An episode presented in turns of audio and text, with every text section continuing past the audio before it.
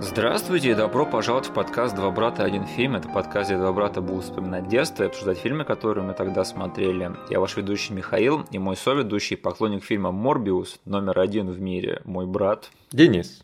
It's Morbin time. Да? Имя. А, пожалуйста, поставьте нам лайк везде, где можете, и все ссылки, которые будут вам непонятны, будут прописаны в описании к этому эпизоду на YouTube. Подписывайтесь на наш канал и вступайте в нашу группу ВКонтакте. А сегодня мы будем обсуждать фильм под названием Lola rennt, да. Или как он известен в нашем переводе, Беги, Лола, беги, 98 -го года э, режиссера Тома Тыквера.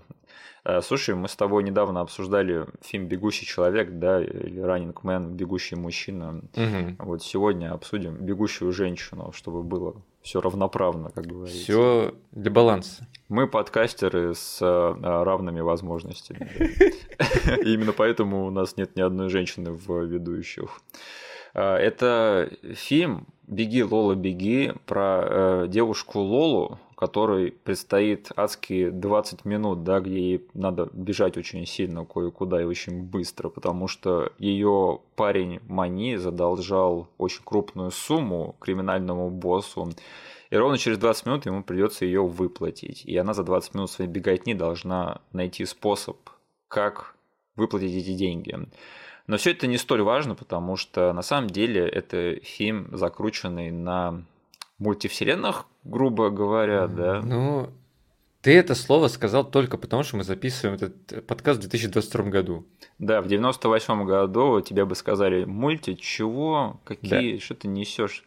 Иди отсюда, парень. Не, такого не может быть. Не может быть такого, чтобы там три человека-паука все в одной э, картине снялись, да. Да. А сейчас мы вот уже на короткой руке или ноге, вот у нас вот на рукаве носим этот термин, да, мультивселенная. И этот фильм, по сути, он именно про это, потому что этот сценарий 20-минутный, он проигрывается в этом фильме три раза. Угу. И всегда разные исходы событий а, к ним приводит. Эти исходы могут быть более удачными для наших персонажей, менее удачными, чуть более средними, нейтральными. И, в общем, трижды нам показывается, как вроде бы мелкие, незначительные события, они очень сильно влияют на то, что с нами происходит. Угу. Слушай, э, я думаю, будет эм, закономерно, если ты первый выскажешься про этот фильм, и что мы про него помним, как мы первый раз посмотрели, потому что у меня сложилось четкое впечатление, что ты посмотрел этот фильм первее меня. Вот, да, поэтому не нужно было использовать фразу, как мы с этим познакомились. Я знаю, как я с ним познакомился. Да, а ты можешь вообще посидеть тут молча этот подкаст, да, Миша? Я совершенно не знаю, откуда ты знаешь этот фильм.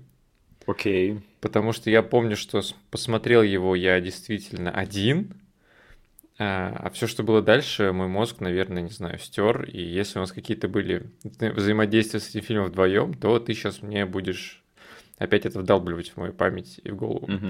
Короче, э, это был фильм, который а, показывали по телеку. Да. А, и он был, знаешь, одним из тех фильмов, которые э, получали много звездочек в петербургском телезрителе.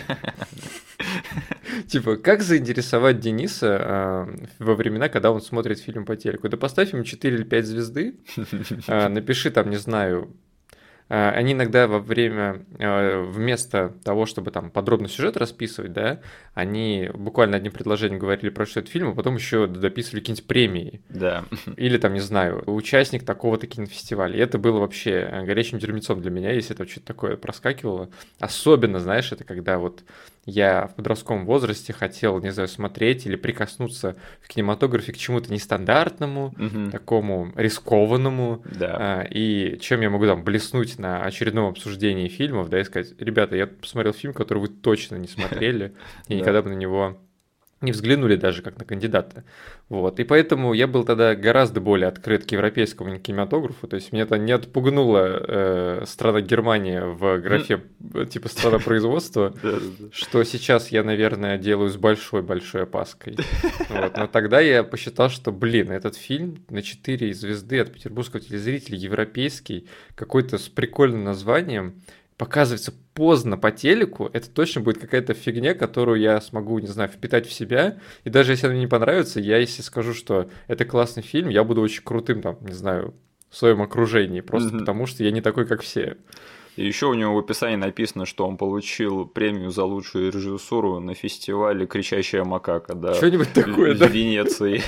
Я могу прийти и этим фактом в кого-нибудь вбросить, и они такие, вау, круто.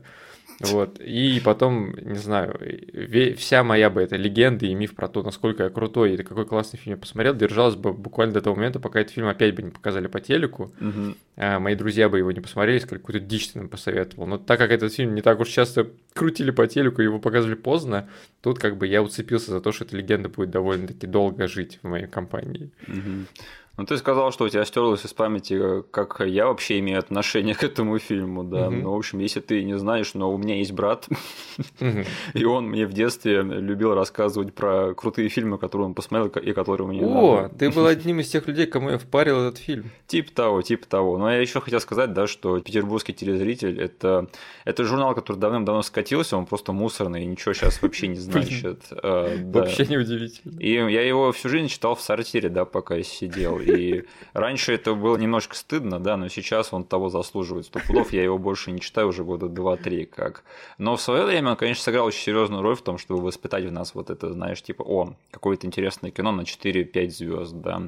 Это точно надо посмотреть и быть впереди всех остальных. Так что за это ему спасибо, а то у нас больше не было никаких там, знаешь, э, инструментов того, чтобы находить достойное кино помимо него, потому Блин, а что ни реально, интернета, да. ничего не было такого, только э, прокатчик, да, который рекомендовал нам новинки и интересные фильмы. Не Именно поэтому, да. именно поэтому я всегда любил телезритель, эм, Да. а не панораму. да. В панораме не было оценок. Э, Знаешь, если петербургский телезритель это был MTV, то панорама это был Муз-ТВ. Да, да, да. Да, вот серьезно. Не, панорама это был полный отстой, конечно. Фу, я даже забыл, вот пока ты не напомнил мне еще, что такое вообще существовало. И спасибо, я вот сейчас вспомнил. Нет, это вот это реально только даже не читать в сортире, а только подтираться этим. А, Так, но ты мне рассказал, значит, про этот фильм, который, видимо, ты посмотрел поздно ночью, там, с подачи петербургского телезрителя. И ты мне вкратце объяснил, про что этот фильм, и я подумал, о мой бог, я гениальнее сюжеты в своей жизни не слышал. Там тетка три раза события переживает по-разному. То есть, почему я сам об этом раньше не думал? То есть, это прям как в реальной жизни же, да? То есть, незначительные события, они могут повлиять на нас глобально. А мы про это не знаем. Что все это значит? В чем смысл жизни, чувак? Ты просто не понимаешь. Ты не понимаешь, как жизнь устроена. Вот И этот об фильм этом всем ты задумался даже до просмотра фильма, да? ну, наверное, такие, знаешь, пафосные, я как я это называю, знаешь, типа мысли с подачи одной лекции по философии, да, которую можно почерпнуть, сходив на нее. Вот эти все мысли, они начинали зарождаться там в голове меня примерно, ну, где-то в промежуток от 7 до 10 лет, где-то Мгм. так. И именно в этот период я этот фильм посмотрел тогда, и этот фильм, он попал как раз-таки под этот запрос тоже, опять же, экспериментального кино, да, который во мне тогда просыпался.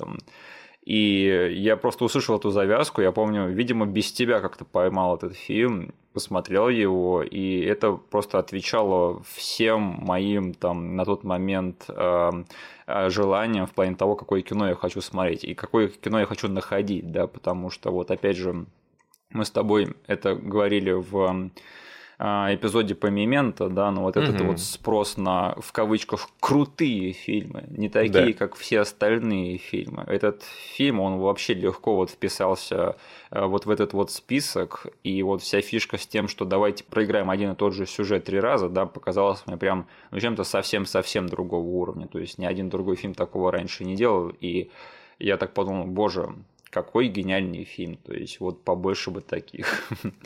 Ну и, конечно же, это был э, редкий, не американский фильм нашего детства. И для меня, не знаю, как для тебя, но тогда мне казалось это идея диковатой, да, посмотреть что-то европейское. Особенно, если к этому не был прикреплен Люк Бессон и его имя.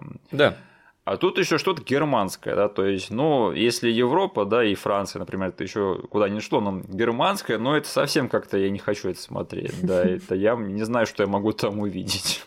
Но тем не менее, несмотря вот на такую э, ярко выраженную европейскость этого фильма, этот фильм до меня достучался. И я помню, что я даже удивился, что это европейское кино, и оно может быть таким доступным, как и американское. То есть вот это было на самом деле откровение, потому что, да, у меня был определенный сложный образ того, что снимает в Европе. И этот фильм одновременно и соответствовал этому, и опять же был для меня удобоваримым. Mm. Этот фильм снял Том Тыквер. А, Денис, скажи, что ты знаешь про этого товарища? Я знаю, что он снял потом «Парфюмера», Фильм, который ты смотрел, а я нет. А, ты его не смотрел? Я не смотрел «Парфюмера» до сих пор, я не знаю, мне надо этого стыдиться или нет. Я так и не понял, это хороший фильм или нет. Интересно. Да. Я его смотрел. Да. А, и потом я знаю, что этот чел каким-то образом закарифанился с Вачовски. Да, да, он в будущем стал большим кентом сестер Вачовски. Да. Вот, и он даже принимал участие в создании, кажется, облачного атласа, нет? Они втроем сняли облачный атлас. Ну, как ты помнишь, там несколько пересекающихся сюжетов. Угу. И он снял подавляющее количество тех а, серьезно? сюжетных линий. Да, по-моему, Вачовски там снимали две или три или, по-моему, даже две, а все остальное снимал Том Тыквер. Да. Mm, интересно. А еще он композитор четвертой матрицы. А, точняк. Да, да, да. Он же есть... еще и музыку пишет. Он да, типа, он, он для Лолы тоже же вроде был композитором. Но в свое время был таким, знаешь, человеком-оркестром для своих фильмов, он все сам делал и начинал такой с очень-очень таких независимых э, начал, да, угу. и он там и снимал свои фильмы, и писал их, и писал для них музыку. Поэтому для него это вошло в привычку, и он стал композитором впоследствии намного ну, с большим именем. И вот, пожалуйста, его одна из сестер Вачовски позвала даже написать музыку для четвертой матрицы. Угу. Ну что, как тебе парфюмер? Как ты оцениваешь э, режиссерские способности Тома Тыквера за гранью «Беги, Лола, беги»? Короче, сейчас будет короткий отзыв от меня, угу. э, датированный э, шестым годом, да? Боже ты мой, больше десяти лет. Это вот. сколько уже? 16 лет прошло? Я, я не пересматривал его, поэтому тут надо делать скидку. Я тогда одновременно насладился фильмом, потому что я посмотрел от начала до конца, он держал меня перед экраном, там, ну, какой-то интригой или визуалом, да, то есть вот этого всего в фильме хватило. Да. Но когда я там грубо говоря, нажал на стоп в конце, я понял, что я больше никогда не буду пересматривать этот чертовски противный европейский фильм. Ну вот, я говорю, европейское кино, вот почему я его не любил в детстве. Это, короче, э, там есть все-таки небольшое противоречие в этом, потому что это безумно красивый противный фильм. Вот так вот. Потому что там, ну, блин, Том Тыквер, он не самый последний визионер, а, но ему нужно было снять фильм, который происходит в прошлом а, в Европе, когда была полнейшая как-то Антисанитария. Антисанитария. Вот, да. И фильм там открывается, кажется, насколько я помню, он открывается очень графической сценой того, как женщина рожает э, на улицах грязного города, да, там э, после того, как она рожает, она сразу возвращается к работе, там она вроде продает что-то на рынке. О, теперь мне хочется посмотреть. Вот. И я помню, запомнил, что окей, э, я там насладился им, но пересматривать я его не буду. И, господи, 12 лет я все еще живу с этим девизом и не нарушаю его. Угу. Я хотел бы сказать что-нибудь умное на этот счет. Э, стоп, я повторю это, пока не наливаю в стакан, а то тут будет странный звук. Э, я бы хотел сказать что-нибудь умное на этот счет, но я реально, я вот помимо э, Лолы Беги, и вот этих вот сегментов облачного атласа про Тома Тыквера ничего и не знаю. Да? Так что у тебя в каком-то смысле намного более такая объемная, угу. а, объемное представление о его режиссерских способностях, да, и вообще о, о нем как о режиссере. Ты, не знаю, видишь какие-то там тонкие красные линии во всем этом, или э, для тебя все это очень-очень фрагментарно, все эти очень, произведения. Очень угу. фрагментарно, потому что в случае с Лолой мы все-таки смотрим, наверное, на его такие, знаешь, ранние не особо мейстримовые годы карьеры. Да. И вот те, не знаю, визуальные приемы, а, монтаж, как бы вот эта вот дерзкость, она на самом деле не один в один транслировалась что в парфюмеру, что в облачный атлас. Угу. Он сохранил, по сути, ну вот этот вот свой артовый вкус, да который, ну, э, нельзя не заметить. Он действительно там, ну, человек такого э, искусства, который любит относиться к фильму как к картинке, да, порой. Да. Вот. Э, и это прослеживается. Но, не знаю, то, насколько вот этот фильм именно такой знаю, взрывной, молодежный, да, да, резкий, ничего такого я там ни в парфюмерии, ни в облачном атласе не помню. А «Парфюмер» — это фильм с претензией на престижное кино, да? Типа того, да. То есть там не, нет всех этих клипмейкерских штук. Не-не-не-не. Это интересно, да, потому что и Том Тыквер, и Вачовский, они знамениты тем, что они вот ввели все эти клипмейкерские штучки в мейнстримное кино, но потом, мне кажется, все они э, выросли как режиссеры, да, в их э, киноязыке, потому что тоже облачный атлас, да, и, ну, даже последняя матрица, как бы относитесь к ней как хотите, но как бы она снята не сильно по клипмейкерски, да, то есть там нет всех этих вот штучек, что остались в конце 90-х, начале нулевых. В общем, да. А Том Тыквер, он, если что, вот как ты сказал, это Лола Беги, это такой э, фильм из э, той самой независимой э, эпохи его карьеры, да, когда он был независимым режиссером в Германии. И этот фильм стал его большим билетом на международную арену, потому что это был очень успешный фильм в год своего выхода. То есть он был снят за очень маленькие деньги, он в несколько раз их отбил, прокатился по миру и вообще стал культовым. Mm. Так что это был успех вообще со всех сторон, и это на самом деле один из самых таких знаковых э, германских фильмов на международной арене за последние там 10, 20, 30 лет. А, кстати, ты знаешь э, Джейсона Блума, да, создателя Blumhouse да. студии? А ты знаешь, что он в конце 90-х работал на Миромаксе и занимался куплей и продажей э, картин за рубежом? Не, я не знал это. Ну, в общем, он вел переговоры насчет покупки прав на прокат Лола Беги, и он их зафакапил. И Миромакс не смогли купить э, «Беги, Лола, беги», их купила какая-то другая студия и наварилась на этом хорошенько в Америке. И когда про это узнал Харви Вайнштейн, он швырнул в Джейсона Блума сигаретой в лицо. Блин, этот подкаст, этот э, эпизод, он уже как бы оправдал э, себя просто наличием этой истории у нас тут. Джейсон Блум, хэштег MeToo, да? Да-да-да. Ну, мы, как знаем, да, Вайнштейна карма потом настигла, и сейчас ему кто-то кидает окурки в лицо, да, в тюремной камере. И не только в лицо. Блин, бедный Джейсон Блум. Вот серьезно, успешный продюсер сейчас, да, но как пришлось по карьерной лестнице карабкаться вот мимо таких вот чуваков и, и, и сигаретных окурков? Э, плюс этот фильм обеспечивал карьеры не только Тома Тыквера, но и двух главных актеров, да, потому что, ну, Франку Патенты мы с тобой не раз потом видели, не так ли? Она для меня, да, навсегда, вот когда вижу ее в каком-то уже, не знаю, голливудском, американском сериале или фильме, для меня навсегда типа, о, это Лола из того странного европейского фильма из 90-х. Да, я помню, кстати, я, по-моему, посмотрел Лолу даже до идентификации Борна, кажется. Да. И потом, конечно, она для меня запомнилась там, как э, большая любовь Джейсона Борна. И она потом еще много где была, конечно. А, ну и чувак, который играет ее парня с офигенным именем, да, он тоже много где мелькал в Ты не будешь говорить его имя, да? И у нас тут подкаст PG-13, э, понимаешь, мы себе не позволяем слишком сильно э, рисковых слов, да, и произнести его фамилию, не сматерившись по-русски, невозможно. Да, у нас будет просто... Это Морец. Да. Да, Морец. Это знаешь, как вот он и как это, Дилан, Ми, который снимался в последнем крике, да, вот э, это просто два брата из двух разных стран, да, с двумя офигенными фамилиями. И опять же, его фамилию я тоже не могу произнести, но я думаю, вы понимаете, о ком я. Слушай, ну, в общем...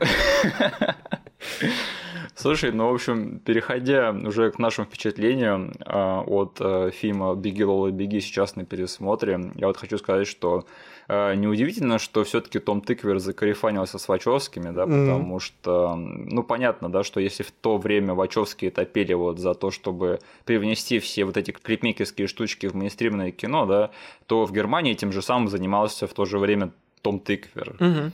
И, на мой взгляд, успешно, да, потому что, по моему мнению, этот фильм, как бы с технической точки зрения, он до сих пор смотрится не стыдно.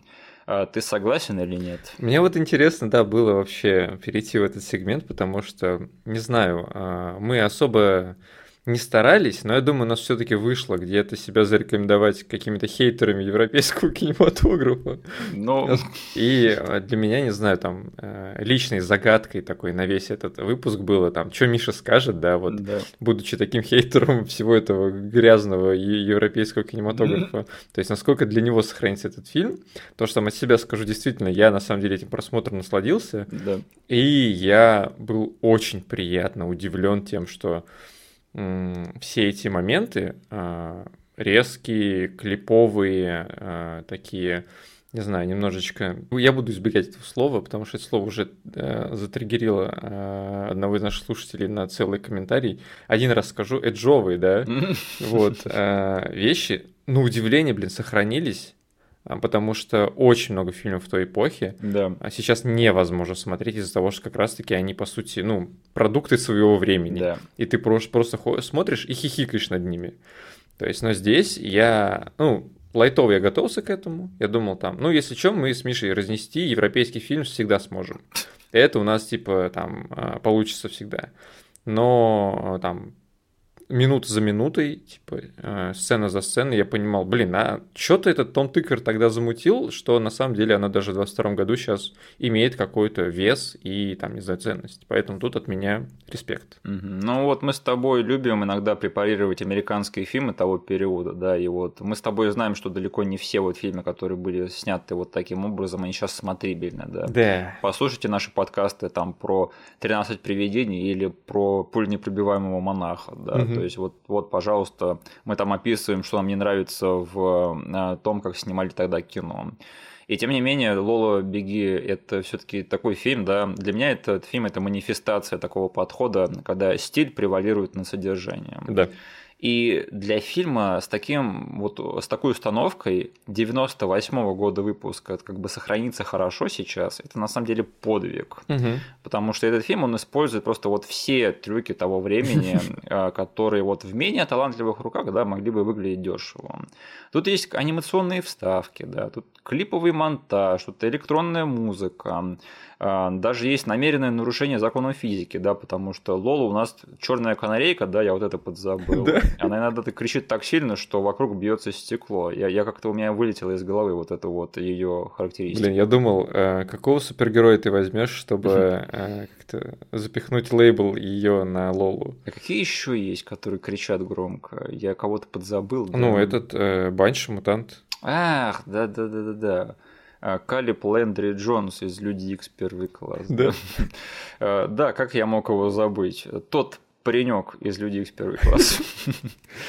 И знаешь, у меня весь просмотр э, в голове крутился другой фильм, который делал примерно все то же самое, что и фильм «Беги, Лола, беги», да, но который сейчас смотреть без кринжа просто невозможно. Что за фильм? Фильм даже не то чтобы европейского и не американского, а нашего производства. А, подожди, все, это большая подсказка на Давай на счет три, да. Давай, раз, два, три. Ночной даже дозор.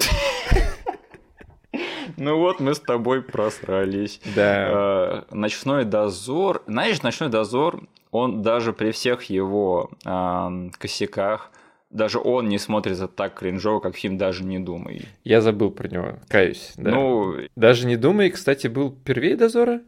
Нет, или да. Нет, стоп. Но сейчас придется в прямом эфире, в общем, выяснять, когда там что было. Давай на перегонке. Просто мне первые. кажется, что я посмотрел его первее «Дозора». Такой может быть? Нет, не может быть. А ты, кстати, был прав. Это 2002-2003 год. Угу. А, да, а «Ночной дозор» 2004. Да. А, слушай, да, интересно. То есть он еще ближе к Лоле, да, чем Дозор. Так что тут закономерное сравнение. Да, будет. я с тобой согласен, на самом деле. Даже не думаю, он гораздо более, как сказать, протухше Протухший, молодежный, дерзкий, да? Да, да. То есть тут, по-моему, тот же самый подход использован. То есть, ну, не будем там думать сильно над содержанием, да, главное, чтобы вот выглядело как можно более эксцентрично. Вот и все. Тот же самый подход в том фильме, да, там он выполнен, ну, далеко не на таком же талантливом уровне. Я, конечно, понимаю, сравнивать э, то, что творилось в нашем кинематографе тогда, с э, тем, что творилось в Европе, это не совсем честно, да, но все-таки очень грубое сравнение такое можно привести. провести. Угу. Потому что, опять же, я вот э, человек, у которого с годами у меня выработался очень-очень такой большой рвотный рефлекс вот на большинство трюков, которые использованы в фильме «Беги, Лола, беги». И тем не менее, каким-то чудным образом меня ничего не затриггерило в этом фильме. Я вот да. именно знаю, там, не знаю, твой подход, да, да. ко всем этим приемчикам. А, поэтому отсюда в основном мое волнение и шло к тому, что мы, скорее всего, будем записывать опять разносящий в пух и прах выпуск, да, на фильм, который всеми горячо любим, да. А, и нам опять э, напихают целую задницу дизлайков. Вот. Э, но это большое-большое достижение, что у этого фильма в 2022 году удалось там переубедить тебя, по сути, да, что нет. Да. Есть фильмы в 90-х, которые сняты именно таким образом, и они все очень хорошо сохранились. Миша, там, жри свою шляпу. Не, ну серьезно, мне кажется, это доказывает, что я все-таки не хейтер, да, я просто критически оцениваю некоторые произведения. Потому что, да, я человек, который считает, что все фильмы должны быть сняты камерой, которая стоит на штативе, да, и во всех фильмах должно быть максимум 5 кадров. То есть, и все остальное, вот они должны все действие происходить в пяти этих кадрах и никогда не переключаться там далее на крупные планы и все такое. Так что для меня вот «Беги, Лола, беги» — это полнейшая антитеза тому, что я хотел бы видеть в кино, которое мне нравится. Угу.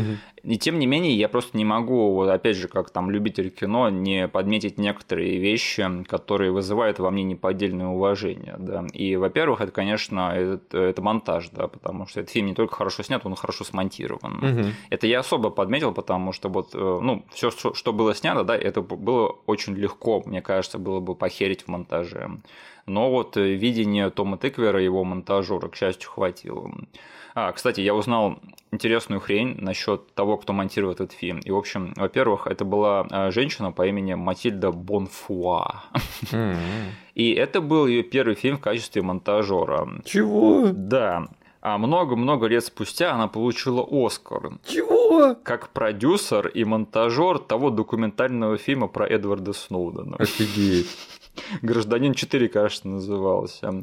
То есть вот это вот и факт карьера, да. Твой первый э, фильм в качестве монтажера это «Беги, Лола, беги», и потом 20 лет спустя ты получаешь Оскар за фильм про Сноудена. Как продюсер.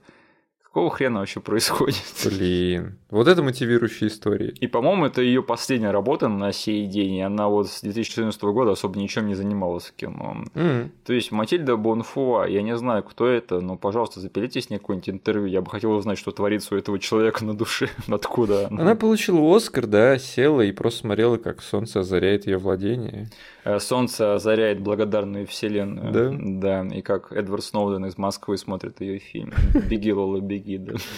А, во-вторых, очень такой большой пункт, который я выделил, что несмотря на то, что как бы «Беги, Лол, беги» — это вот абсолютно точно порождение тенденции своего времени, но, опять же, этот фильм на удивление не стыдно смотрится 20 с лишним лет спустя. И почему? Вот невооруженным взглядом даже заметно, что сюда все таки вкладывали э, в его производство очень большие труды и какую-то мысль. Да. И я это готов продемонстрировать, проиллюстрировать на одном конкретном примере, который мне сейчас вот бросился в глаза. Я прям задумался, как они это сделали, черт подери. Mm. И вот несмотря на все вот эти вот как бы дешевые трюки, якобы, да, которые там завязаны на монтаже и на графике и на анимации, э, в этом фильме в саму его постановку вкладывали очень-очень много, потому что мне вот сейчас бросился в глаза кадр, который повторяется на всех трех сегментах, да, угу. где Лола бежит рядом с поездом. Ага. Ты его заметил или нет? Да. Вот ты заметил, что во всех историях она бежит на разном расстоянии от него? Я подсознательно на третий раз заметил, что этот кадр отличается от двух других, которые я видел. Ну, это то есть постфактум заметил, да? Да, да. И такой, но я там, не знаю, не хватило импульса, желания взять, там, перемотать и пересмотреть. А мне хватило. Вот, и я такой подумал, блин, что-то в этом кадре не то, потому что я два раза уже увидел, и он не такой. Да, потому что там э, вся завязка в том, что у нее каждый раз развиваются события по-разному, потому угу. что чувак, который стоит вот в анимационном сегменте с собакой на лестничной площадке, он каждый раз что-то другое делает, да, то есть первый раз она там его испугалась, второй раз он ей поставил подножку, и третий раз она через него перепрыгнула. Да. И то есть каждый раз все происходит по-разному, потому что она либо раньше, либо позже выбегает из этого подъезда. Ну и, и там в случае второй итерации она угу. еще в другом состоянии вообще из этого дома выходит, потому что она хромает. Да, да, и это демонстрируется вот на этом поезде, который там такой очень большой, широкий, общий э, пеннинг кадр, да, где угу. там э, начинается вот с железной дороги, там проезжает электричка, а он э, опускается вниз на бегущую по площади Лулу. Угу. И она каждый раз бежит на разном расстоянии от него. То есть иногда, э, в первый раз, по-моему, она отстает, второй раз она совсем отстает, и третий раз она бежит, по-моему, впереди этого поезда. Угу. И я так себе представил, как это можно было снять. Я такой, у них э, был под контролем этот поезд или нет, или как бы, или они снимали вокруг проезжающих мимо поездов. И как бы, как я не думал, да, как это снимать, это в, в любом случае было геморройно. То есть простого способа снять этот кадр вот так три раза, его как бы не существует. И такой труд и такое внимание к деталям все-таки вызывает во мне неподдельное уважение, как вот к фильмейкеру, то Тому Тыкверу. Ну да, учитывая, mm-hmm. что это все-таки там, как ты сказал, его независимые годы, да, относительно. Да, да. Бюджет не такой большой, и не знаю, ну, нужно иметь какие-то амбиции, да, там яйца, чтобы взять и э, сказать, мы снимем фильм, где будет там здоровенная большая неизвестная, да, от которой mm-hmm. будем плясать и порой даже запарывать кадр. Да, да.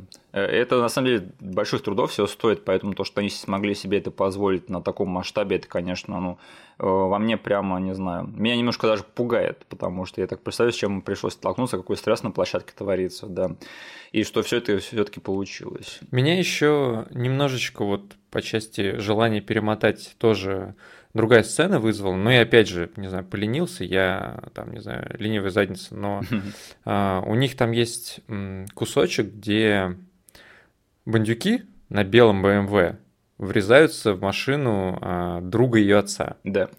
А, типа сначала а, они врезаются, когда он выезжает из подарки. Да. А, и там типа у Бэхи ломается немножечко передок. Второй раз а, этот чел немножечко с, с опозданием выезжает, и он долбает бочину этой машины. И третий раз они а, проезжают сначала этот момент, но потом все равно а, сталкиваются лоб в лоб да. на гораздо большей скорости. Я потом подумал, они вряд ли нашли три одинаковые BMW и раздолбали их. Ага. Скорее всего, они каким-то образом ну, посчитали свой бюджет и поняли, нам нужно это снять, используя одну и ту же машину. Да. То есть, скорее всего, они ломали сначала бок ее, который потом можно будет, ну, там, кадр так поставлен, что мы сломанный бок не видим во вторые и третьей итерации. Да. Вот, потом немножечко ломали передок, и, скорее всего, это чисто моя дикая, дикая догадка, что уже гораздо больше, более серьезные аварии, они там, не знаю, с помощью монтажа нам не показали, что на самом деле туда уже летит раздолбанная бэха. Угу. Ну, либо ей, не знаю, бампер заменили. Но все равно, как бы, вот работа с ограничениями, наверное, заставляет подумать немножечко а, нестандартно. Ну, кстати, про ограничения, да, это все-таки независимое производство было. И знаешь, вот в любом другом фильме это были бы три разные аварии, которые надо было бы снимать в три разных съемочных дня, да. Да. А тут ты приходишь на один съемочный день и закрываешь, по сути, очень большой процент того, что надо снять да. Э, в кино. Поэтому вот такой сюжет, опять же, который тебе позволяет оставаться на локации в один съемочный день и снимать очень большое количество рабочего материала, да, опять же, гениальное решение, да, что у нас фильм происходит три раза просто. Один короткий короткометражный фильм, который три раза происходит. Да. И просто надо сделать три дубля, которые мы используем э, в разное время в этом фильме. И очень много бегать. И очень много бегает, да. Я не знаю, я э, Франки Патенти, конечно, респект, да, он там бежит, бежит. Мне захотелось блевать вообще в первые пять минут, когда я смотрел на ее э, беготню. Не от того, что она плохо бежала, да, потому что хочется блевать, когда ты много бегаешь. Знаешь, единственное, что сейчас меня немножечко с точки зрения э, техники в этом фильме так покоробило, это, я думаю, ты это заметил, там вот были сняты э, некоторые кадры другой камерой. Да. Я вот раньше этого не замечал. А, Потому но... что мы на телеке смотрели. Ну вот именно, я впервые посмотрел в по-настоящему хорошем качестве этот фильм. И я так понял, это все-таки был не косяк, да, это художественное решение да. такое. Потому что сначала я такой подумал, какого хрена происходит, почему было трудно снять эти кадры нормальной камерой. А, но потом я понял, что все вот эти вот кадры, снятые а, камерой с низким разрешением, в них нет лолы в этих сценах. Да. То есть, ну, всегда... типа не от ее перспективы что-то происходит. Да, да, я так подумал, Странно, я не совсем понимаю вот логику этого, да, но они явно хотели что-то этим сказать и показать. Оно тут, скорее всего, знаешь, просто оно отличается, угу. но кроме этого, там, своим видом более испорченным, оно, наверное, ну, там, лично для меня больше ничего не привносит там на тарелку смысла, да? Ну вот, да. То есть э, приемов того, как можно показать там другую перспективу или параллельно развивающие события, на самом деле их там вагон и маленькая тележка, да. но как бы немножечко триггерит, что они взяли именно вот этот вот, ну, дешевый, очень такой грейни лук, да? Да, да, да. Возможно, это опять же игра на ограничениях, да, потому что у нас будет там три съемочных дня, на которых мы сможем сэкономить деньги на аппаратуру, да. А, типа у них одна нормальная камера и только на ограниченное количество времени доступна. Ну, я это знаю, потому что я сам так делаю. Да, потому что брать э, дорогую камеру это не всегда как бы удобно в плане финансов, да, а снять что-то дешевой камерой, это надо еще выкрутиться, как это делать. Поэтому, возможно, они решили, ну давайте мы покажем таким образом просто то, что тут происходит что-то другое, да, и эта дешевая камера, это будет так, такой художественный прием, который это подчеркнет. Ну, в принципе, наверное, это сработало, да, но меня сейчас, конечно, все-таки отвлекало во время просмотра. А, но еще я должен все-таки немножко поговниться, потому что, ну, вы меня знаете, ребят, вы ко мне привыкли. Но я не знаю, как для тебя, да, но вот вся вот эта вот мудренная мишура, да, которую, опять же, Том Тыквер почерпнул, сходив на ту самую лекцию по философии одну, да, и которая меня прям поразила своей глубиной мысли в детстве, но сейчас она меня уже не торкает. Да, нам показывает, что как бы, да, не только с главными героями происходит все по-разному, да, но еще и со случайными людьми, с которыми они пересекаются. Тогда это казалось все прямо вау, то есть такая новелти вообще, что-то такое новое, и такое раньше я не видел, я об этом не задумывался, даже не знал, что в кино вообще можно такое показать, да, потому что в кино же всегда все идет линейно, и там только один вариант развития событий. Угу. А вот сейчас мне кажется, такое уже было везде. По крайней мере, не этот прием, да, но эта мысль, она была обсосана и заезжена, ну, в стольких произведениях, сколько я сейчас даже не перечислю. Угу. И как бы в этом плане мне даже немножко сейчас жалко этот фильм, да, потому что, ну, вот концепт мультивселенных, кого можно удивить им сейчас? Ну, это просто этот концепт плохо сейчас сохранился, потому что его обсосали с тех пор. Особенно после там просмотра все везде и сразу какого-нибудь, да, ты угу. смотришь этот фильм такой, о, это мило, что вы об этом думали еще в 98-м. Ну, э, это знаешь, типа, там тут получится, скорее всего, каламбур. Лола шла, чтобы все здесь сразу могли бежать. Да, да, да. А, у меня скорее вызывает ну, такое уважение, да, что все-таки Том Тыквер тогда догадался до чего-то такого и додумался до такого нарративного девайса, который правильно позволит эксплуатировать этот концепт. Да, да. потому что можно было свалиться, я не знаю, эффект бабочки какой-нибудь, да? наш с тобой любимый фильм, да. Вот, в лоб этот концепт воспринять, буквально в лоб. Я знаю, типа, многие любят этот фильм, но там по сравнению с тем, по какой дороге пошел «Беги, Лола, беги», угу. это гораздо более интересный концепт, да, и он работает на гораздо более лучше и глубже, как бы, чем тот просто там. Ну, парень будет читать свои мемуары, да, да. и проваливаться туда и что-то изменять, а потом смотреть результаты. Блин, мусорный фильм, просто мусорное кино. Серьезно, знаешь, что э, э, очень сильно отличает «Беги, Лола, беги» от эффекта бабочки? Это что в «Беги, Лола, беги» протагонист не полнейший кретин, да, которого ты ненавидишь и хочешь, что желаешь ему просто всего самого наихудшего. А тут э, Том Тыгвер додумался, о, у меня будет классный концепт, да, такой оригинальный и неожиданный, и я еще смогу его поэксплуатировать с помощью клиповых приемчиков. Ну вот и, пожалуйста, и поехал снимать своего парфюмера в Америку. Молодец вообще, подружился с Вачовскими. Кто снял эффект бабочки? Э, хрен знает кто. Я серьезно, это явно был не кто-то интересный, кто заслуживает сейчас обсуждения какого-то. Вот там два режиссера, которые никуда потом не пошли. А, то есть даже двух не хватило, да, чтобы вытянуть этот сценарий. Хотя подожди, они сняли. А, нет. Они остались на видеосиквелы, нет? А, у них у одного из них я смотрю только две режиссерские работы. То есть это эффект бабочки. Угу. И чего это такое? Призраки войны.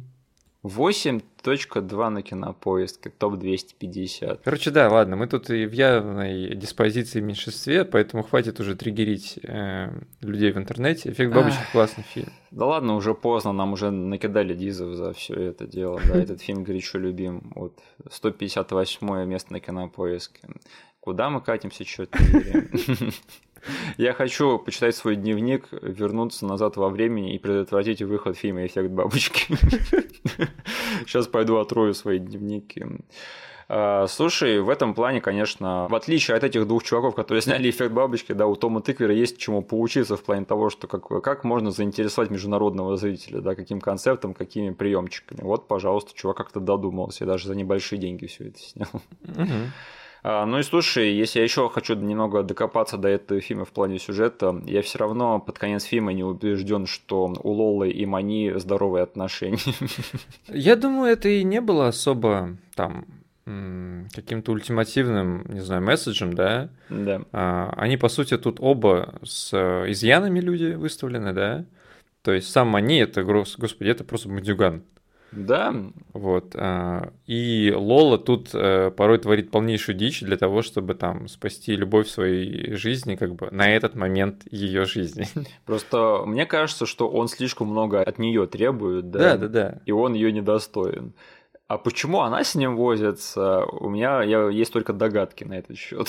Я это все схавал, просто знаешь, я вот хотел еще частично затронуть, не знаю, там, тональность и атмосферу этого фильма она такая, не знаю, завуалированно сказочная немножечко. Да, есть такое. Это такая, это, ну, современная, по сути, сказка.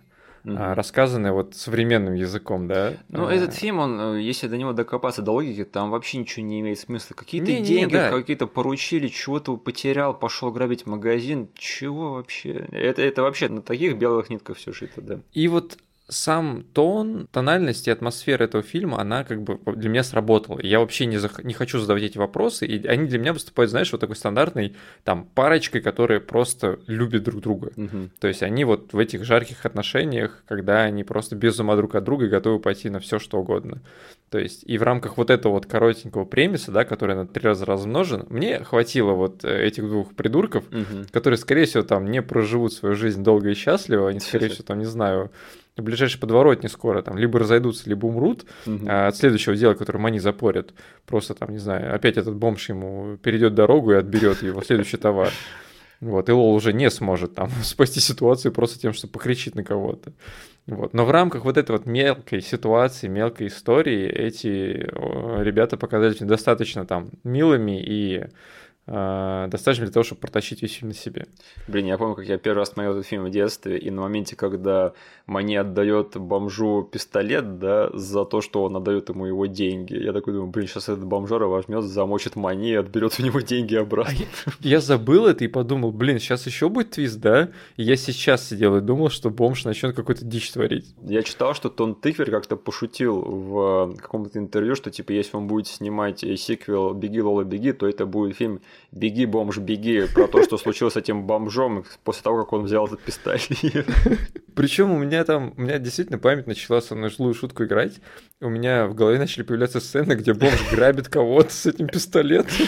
Это явно из какого-то другого фильма, извини, это не отсюда, да. Но я помню, что у меня вот был вот этот вот теншн, да, который я испытал, когда этот момент происходил. Такой, зачем ты отдал ему пистолет, чувак, он сейчас обратно у тебя деньги отберет.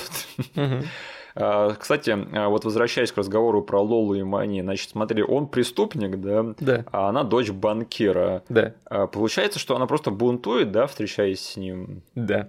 Потому что она недовольна ни своими там родителями, ни своей привилегированной жизнью, и поэтому в качестве бунта она нашла себе такого вот бойфренда. Ну там, судя по всему, семья не супер полноценная, да, то есть нам mm-hmm. намекают тут и там, что там Отец все время работает, да, мать алкоголичка. Ну, большая часть этого сюжета построена вообще на отношениях Лолы с отцом, потому что она все время приходит к нему на работу, где он там выясняет отношения с любовницей. Да, и как бы во все это там кусочком пазла неплохо ложится вот, да, ее фаза, по сути, mm-hmm. бунтарки сейчас.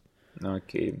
Ну, мне кажется, что, конечно, в самой счастливой концовке, которую вот, ну, нам в фильме показывают, да, что вот третий вариант развития событий, он якобы самый счастливый, да, потому что там они оба и долги возвращают, и сами с деньгами остаются, да, и никто не умирает из них. Угу. Мне кажется, что по-настоящему самой счастливой концовки она должна была его бросить. Они еще не готовы к этому, Миша. Они не могут за 20 минут стать теми людьми, которые готовы сейчас расстаться из-за этого всего дела. Ладно, ладно, давай защищайте токсичные отношения, Денис. Вот из-за таких мужиков, как ты. Нет, просто этот, не знаю, философия этого фильма. Ты там правильно сказал, что э, в этом фильме есть вот эти вот, не знаю, высокопарные, да, э, э, моменты, которые разбросаны тут и там, которые заставляют тебя задуматься, там, о, тут какая-то глубокая тема творится. Да. И э, все зависит от того, там, с каким складом ума и в какой момент жизни ты к этому подходишь. Вот тебе хватило там в детстве этого фильма, да, чтобы, не знаю, там откинуться в шезлонге, посмотреть там в ночное небо и думать над глубокими вещами. Вот. А сейчас ты как бы говоришь, ну, это все уже обсосали, да. но я знаю, что там есть еще следующий виток на самом деле, потому что есть люди, которые гораздо там лучше, чем мы с тобой подкованы в философии, да, и они могут разбирать этот фильм еще глубже и там э, рассматривать то, какие там грубо говоря, столпы философских подходов рассматриваются в этом фильме, то есть какой-то предетерминизм, что-то такое. Да, да, вот да. этот фильм еще можно глубже копнуть, и там мне в данный просмотр э, там, хватило его вот это вот философство для того, чтобы немножечко поразмышлять все-таки, там а, не супер глубоко и по-детски, но там, не знаю, насладиться тем, что этот фильм на самом деле нам говорит, что там каждый из нас находится там на расстоянии одного толчка Э, в плечо, да, да, для того, чтобы шифтануть всю свою жизнь совершенно по-другому. И то, что вот мы увидели там третий финальный э, забег Лолы как хэппи-энд, угу. это все равно один из миллионов развитий событий, да, то есть где-то, вот как ты сказал, они разойдутся за эти 20 минут, где-то там как бы она вообще не успеет, и где-то она скажет, типа, хватит на меня орать, я не пойду на тебя, то есть он нам намекает на то, что если как бы там, э, там вот э, одна из историй, вот когда она пробегает мимо женщины с коляской, да, там три раза кажется это очень сильно шифтует ее жизнь лево-право, типа, и на 180 назад. Да. Вот. И как бы к этому э, добавить вообще весь нарратив этого фильма, ты понимаешь, что на самом деле все эти три развития событий, они там единичный э, в здоровенном наборе того, что могло произойти, от того, что там, не знаю, собака гафнет немного по-другому, или там она поскользнется еще где-то. И это, не знаю, оставляет приятное послевкусие такое. Там, я там не бросился читать всю философию, философию перечитывать, да, хм. и как бы переосмыслять всю свою жизнь, но, как бы, не знаю, мне было приятно там буквально 30-45 секунд после просмотра фильма немножечко подумать в таком ключе.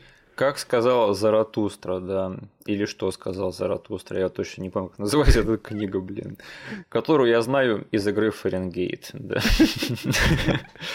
Я, кстати, забыл, что тут еще раскиданы намеки на то, что они потихонечку сами догадываются, что переживают это по несколько раз. Да. заметил такие вещи? Есть такое, да. Причем тут именно идет как раз-таки вот тот подход, который можно при желании глубже копнуть, потому что, по сути, здесь сталкивается больше, наверное, всего, если говорить о понятиях, это какая-то судьба, да, и рок да. предначертание, потому что там, ну, я там не очень хорош во всем этом деле, поэтому там сильно меня какашками не бросайтесь, но по сути есть такой взгляд на то, что все предопределено, и мы ничего не можем поменять. Вот, и мы просто как бы живем с этим, и э, нам каждому уготована своя судьба, да. Угу. А есть также э, люди, которые верят в какие-то высшие силы, либо какие-то потусторонние силы, и их тоже тут, э, их след здесь, в этом фильме есть. Да. Если мы там возьмем слепую женщину, да, которая Мани в, третьей, в третьем побеге, э, она подсказала, типа, посмотри там направо. Угу ты увидишь как бы бомжа на велике. Да, да, вот. Да. Потому что Том Тыквер, он там сильно не углубляется, но он разбрасывает тут и там различного рода вот эти вот философские подходы к нашей жизни, к нашей судьбе. То есть кто-то считает, что все предопределено, и мы не имеем силы, кто-то ждет какого-то там, не знаю, послания свыше, потому что там Лола в конце, э, грубо говоря, своей как-то упертостью. Силой воли. Да. да, силой воли. она там, грубо говоря, докричалась до вот этих вот высших сил, да, чтобы двадцатка выпала два раза. Да, да, вот. Да. Э, кто-то там э, увидит вот касание какой-то неестественной потусторонней силы в том, что в Лола там из пробега в пробег узнала, как работает предохранитель, да. Да, да, да. Это просто вот как бы по сути такая приправленность тем, что он из одного философского подхода в другой бросается. Это вот как я это уловил. То есть он там не ставит каких-то... Он нам не пытается запечатать в голову какой-то свой э, философский подход по жизни, он заставляет нас задуматься немножечко и лайтово. Вот, но я уверен, там кто-нибудь, который больше шарит во всей этой теме, он, не знаю, может и меня сейчас э, там в пух и прах разбить, и гораздо больше э, и глубокий анализ провести этого фильма. Ну вот, э, я думал, ты присоединишься ко мне, и мы с тобой оба будем стебать этот фильм за то, что он такой весь псевдофилософский. Да, сейчас ты так это все сказал, я такой задумался блин, может быть, я это слишком какой-то, не знаю, заносчивый, и мне надо быть попроще. Я говорю, тут просто зависит от того, в какой то момент жизни и с каким складом ума ты подходишь к этому фильму. И угу. очень классно, что, по сути, мы сейчас с тобой проверили, что в разные моменты жизни можно к этому фильму подходить, угу. и он тебя там удивит, либо а, за, заставить задуматься о чем-то еще, либо посмотреть на нее немножечко с другой стороны. Как бы это, не знаю, это ли не признак того, что этот фильм что-то из себя представляет и там, не знаю, ценен. Угу. И мне просто, не знаю, наверное, мне как-то не близка лично проблема предетерминизма, потому что угу. я сколько об этом не думал, я все равно пришел к выводу, что жизнь все равно одна, да, ты по-другому ее не mm проживешь, сколько ты не старайся, поэтому она на самом деле раздута из ничего. Но а, последняя такая очень хорошая работа на тему предетерминизма, э, которую я посмотрел, это был сериал, называется Devs от Алекса Гарленда. Вот если вам интересна эта проблема, то советую глянуть этот сериал очень-очень такой тоже по-своему мудренный и такой, такой, знаешь, философское э, продолжение и развитие вот всего того, что заложено в фильм «Беги, Лола, беги». Это который программист называется? Да, но эти странный перевод, конечно, он называется devs просто, угу. да, разрабы как-то так. И да, если вам нравится, интересно, это близка эта тематика, то вот очень хорошее произведение на этот счет. И да, очень жалко, что ты сказал не кидаться в тебя какашками, потому что я только что тебе покушать принес, братишка. Миша, нельзя, все, все запрещено в России. Но я тебе покушать принес. Завязывай, вырезать придется. Нет, я тебе покушать принес. Давай построю, сука, мойся. Быстро, блин. Что запрещено? Я не знаю, что запрещено. Покушать нельзя. А, ну все, да, да. Покушать можно приносить. Ничего не запрещено. Денис, есть какие-то отдельные моменты, которые ты бы хотела упомянуть э, в обсуждении фильма «Беги, Лола, беги»? Так, про крик мы рассказали, потому что эта штука действительно меня в детстве немножечко выбивала из себя, я не понимал, типа, насколько человек способен на такое? Не способен, нет. Хотя, стоп, стоп, стоп, стоп, был эпизод Мисс Бастерс. Да, да, да. Ну, то есть, ну там чел только один стаканчик с помощью э, своего голоса раздолбал. Ну он а смог, я помню, он смог, да. Да, да, да. Здесь, ну, говорю, этого хватило, чтобы в детстве я задумался такой, хм, реально можно тренироваться до такого? Сейчас, конечно, я уже понимаю, что это Люди Икс и мутанты все дела. Да, да, да. Вот про это поговорили, а, но а, не знаю, что еще такого сказать. Этот фильм просто наполнен а, очень маленькими эпизодами, которые в очень энергичной клиповой манере тебе показываются. Не знаю, каждый из них можно там рассматривать. Это не какое-то стандартное кинцо, да, где я там могу сетпис какой-то выделить. Это, блин, фильм, где три сетписа, и каждый по-своему немножечко отличается. Да, это не бездумное кино, вот что да. важно. Да, тут и правда много всего намешано, поэтому э, давай, это был, это был быстрый фильм, и это будет быстрый подкаст. Денис, ты будешь пересматривать «Беги, Лола, беги»? Да, я не знаю почему, но мне теперь хочется его как-нибудь еще раз пересмотреть точно. Угу. Я тоже буду, это неплохой фильм, он очень легко смотрится и идет, по-моему, всего минут 75, да? Это просто потрясающе. Да, на- надо фильм посмотреть какой-нибудь. Вот фильм, который идет как серия сериала, вот, пожалуйста. И по хорошей причине так идет. Блин, я сейчас подумал, что какой-нибудь а, не очень умный продюсер на каком-нибудь отстойном стриминговом сервисе может не знаю, додуматься до гениальной, по, по его мнению, концепции. Мы можем снимать сериал, где каждую серию будет все развиваться немножечко по-другому. То есть снимать вот это вот «Беги, Лола, беги» бесконечное количество раз с небольшими э, альтернативными развитиями событий. Стоп. Неужели такого раньше не было? Я не знаю. Я не очень хорош в сериалах. Мне кажется, был какой-то сериал, который сделал именно то, что ты сейчас описал. Но я не могу его вспомнить. Ну просто вот эта вот концепция, она очень легко ложится на то, чтобы какой-то человек углядел в ней э, почву для сериала. Ладно, я сейчас не вспомню точно, но я погуглю, и я, наверное, вернусь с результатами поиска э, на следующий подкаст, потому что мне кажется, что-то такое я слышал. Блин, да, я сейчас это проговорил вслух, и мне кажется, что точно должно быть что-то такое. Я знаю, был какой-то аниме, где там во втором сезоне одни и те же события проигрывали снова и снова в каждой серии. А, да, это... И ты мне еще рассказывал про это. Да. Это кажется, это Судзуми Харухи. Ну, что бы это ни значило, да. Где весь второй сезон это был один тот же эпизод с небольшими изменениями. Вот. Это что, не сработало? Нет, это И просто... как это могло не сработать? Просто в Лоле есть значительные изменения от э, типа от прохода к проходу. Там же, типа, грубо говоря, фанатов заставили смотреть, не знаю, несколько эпизодов, которые почти ничем не отличаются. Блин, звучит как одновременно гениальная и дурацкая затея. Это, грубо говоря, пранк, вышедший из-под контроля. Пранк. Слушай, Денис, раз уж мы затронули эту тему, скажи, если я когда-нибудь окажусь в таймлупе, что мне тебе сказать, чтобы ты мне поверил? Просто скажи мне это. Да, и ты мне поверишь? Конечно. Отлично, я тебя как-нибудь пранкану. Хотя нет, стоп, если ты в таймлупе застрял, да, то тебе придется доказать, что типа, ой, я знаю, что сейчас там произойдет. Ну, я говорю, проверить я тебя смогу на изи. Блин, ладно, надо тогда будет подготовиться к этому пранку, а то идея-то хорошая, да. А, ладненько, тогда давай переходим к финальной рубрике нашего подкаста. А, Денис, расскажи нам, что ты смотришь? О, знаешь, что я посмотрел? Да. Я посмотрел свинью с Николасом Кейджем. А, серьезно, наконец-таки. Да, я не помню, какими словами ты мне этот фильм либо преподносил, либо характеризовал, либо посоветовал, да? Mm. Я помню, что сначала он мне попался на радар, как просто очередной фильм с Ником Кейджем, да, во времена его вот этой вот дурки. Да. Потому что, кажется, это был год, когда еще выходил этот Wonderland с ним, да? Это год, когда выходил наш марафон по нему, да? Да, да, да, вот. И, короче, э, но потом то ли ты, то ли еще кто-то из обзорщиков сказали, что к этому фильму стоит присмотреться. Он не так прост, как кажется. Да, да. И вот только сейчас я дошел до него, посмотрел, и, господи, я насладился этим фильмом э, от и до. О, я, я очень рад, да. Это просто офигеннейший фильм. Угу. Я тебе сразу там скажу, он не для всех, наверное, да? О, да. У него свой уникальный, не знаю, темп повествования, настроение. И это все недостаточно попсово, да, чтобы там человек, который любит «Эй, Ник Кейдж дурачится, надо смотреть его очередной фильм», это не такое кино. А, но, блин, насколько же оно крутое на самом деле, и его послевкусие это что-то с чем-то. Я давно такого послевкусия не испытывал, то есть какого-то умиротворения, что ли, да.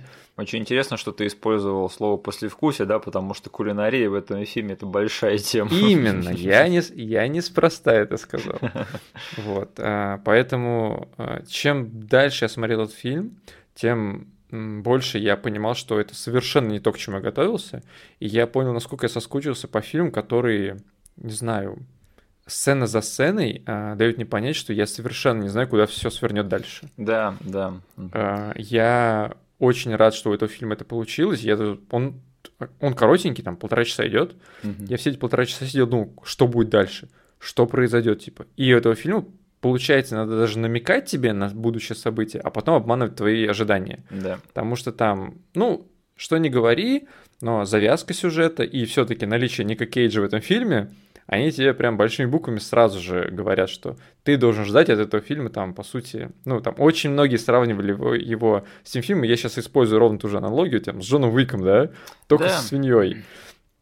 И этот фильм очень изящно и мастерски обращается с тем, что все идут на этот фильм, как посмотреть на Джона Уика со свиньей с Ником Кейджем. Да, это одновременно его большая фишка, но тоже и главное проклятие, потому что я вот э, помню, год назад, ну, когда этот фильм выходил, я там э, слушал всякие обзоры, да, своих любимых подкастеров, и там кто-то рассказывал, что вот он пошел смотреть этот фильм в кино, да, и с ним рядом сидели какие-то зрители, которые просто из-за того, что каждый раз там, когда появлялся Николас Кейдж на экране, они хихикали. Мгм. Только потому, что они привыкли к э, дурака валяющему Нику Кейджу. Они пришли на дураковаляющего Ника Кейджа, который мстит за свою свинью, да. Они думали, что это будет э, Джон Уик с Ником Кейджем и его свиньей. Да, это оказалось, ну, совсем-совсем другая, другая вещь. И поэтому я вижу, как этот фильм может кого-то антагонизировать тем самым. Но, опять же, ребята, если фильм обманывает ваши ожидания, то ваши ожидания, ваши проблемы. Э, Фильм вам ничего не должен. А, да, я про- просто сейчас тоже вспоминаю этот фильм, мне тоже хочется его как-нибудь пересмотреть. И черт подери, главное, что я вынес из этого фильма для себя в свое время. Господи, Ник Кейдж там гениально просто сыграл. Очень Он- сильная работа, да. Не знаю, я так проникся уважением к нему. Там мы с тобой все его косточки перемыли на марафоне. Да. Но сейчас у него, по сути, есть кусок карьеры, который не менее интересен. Да. Это человек, который там, не знаю, одновременно свалился в дурку, в которую свалились другие актеры и не выходит из нее, только на это наживаются. Но он также может просто взять и появиться в фильме «Свинья» и выдать перформанс года просто, блин. Так он сказал, что неважно, в какой дичи я снимаюсь, я никогда не халтурю. Да, блин, это такой респект ему. И этот фильм еще одна манифестация этого, да. И вот э, просто он снимается там, может снять там миллион всяких, э, не знаю, э, старых счетов или между мирами, да, что-нибудь вот такое. Да? А, но потом он снимается в одном пиге, и вот, пожалуйста, он снова тот самый Ник Кейдж, которого мы все знаем и любим. Короче, рекомендация от меня, классный фильм, но я предупредил, это не Джон Уик. Это драма, да, по сути, очень Да. мед- медленная, очень спокойная драма. А, Я тоже посмотрел один фильм, которым я насладился от и до прямо. Я не знаю, этот фильм тоже не понравится, наверное, там 50% или даже 60% зрителям, но все таки он мне прямо вот под мой вкус зашел на все 100%. И этот фильм – это отсылка, кстати, на наш самый-самый первый эпизод по Гайверу, Серьезно? где я говорил, да, что я, я там говорил, что я недавно посмотрел фильм с Джесси Айзенбергом, называется «Уроки самообороны». А, Да, да, да. Не уроки самообороны, как-то еще. self-defense, что-то такое. Искусство самообороны, кажется, Art of Self-Defense. И, в общем, сейчас вышел новый фильм этого режиссера Райли Стернса. Э, Называется Duel. э, Или в нашем переводе клон называется. Я видел только трейлер этого фильма. С Там- Карен Гиллом, да. Да. А, Я просто в восторге от этого фильма остался. И я даже я не знаю. У меня сейчас такая дилемма, как бы у этого фильма довольно-таки оригинальная завязка, но в то же время мне очень понравилось смотреть этот фильм вслепую и узнать, про что этот фильм был вот как бы в прямом эфире. Мгм. Я не знаю, говорить или нет. Наверное, лучше не, не буду. Не, не, не надо. Просто посоветуй, если тебе понравился. Я всё. просто не хочу это кому-то советовать, потому что я просто говорю, что мне понравилось. А, ну все, да. хорошо, я понял. Я же забыл, что ты не советуешь фильм. Я не советую, не рекомендую фильм, я просто говорю, что мне нравится и что не нравится. Если вы меня знаете, сами решайте, смотреть это или нет.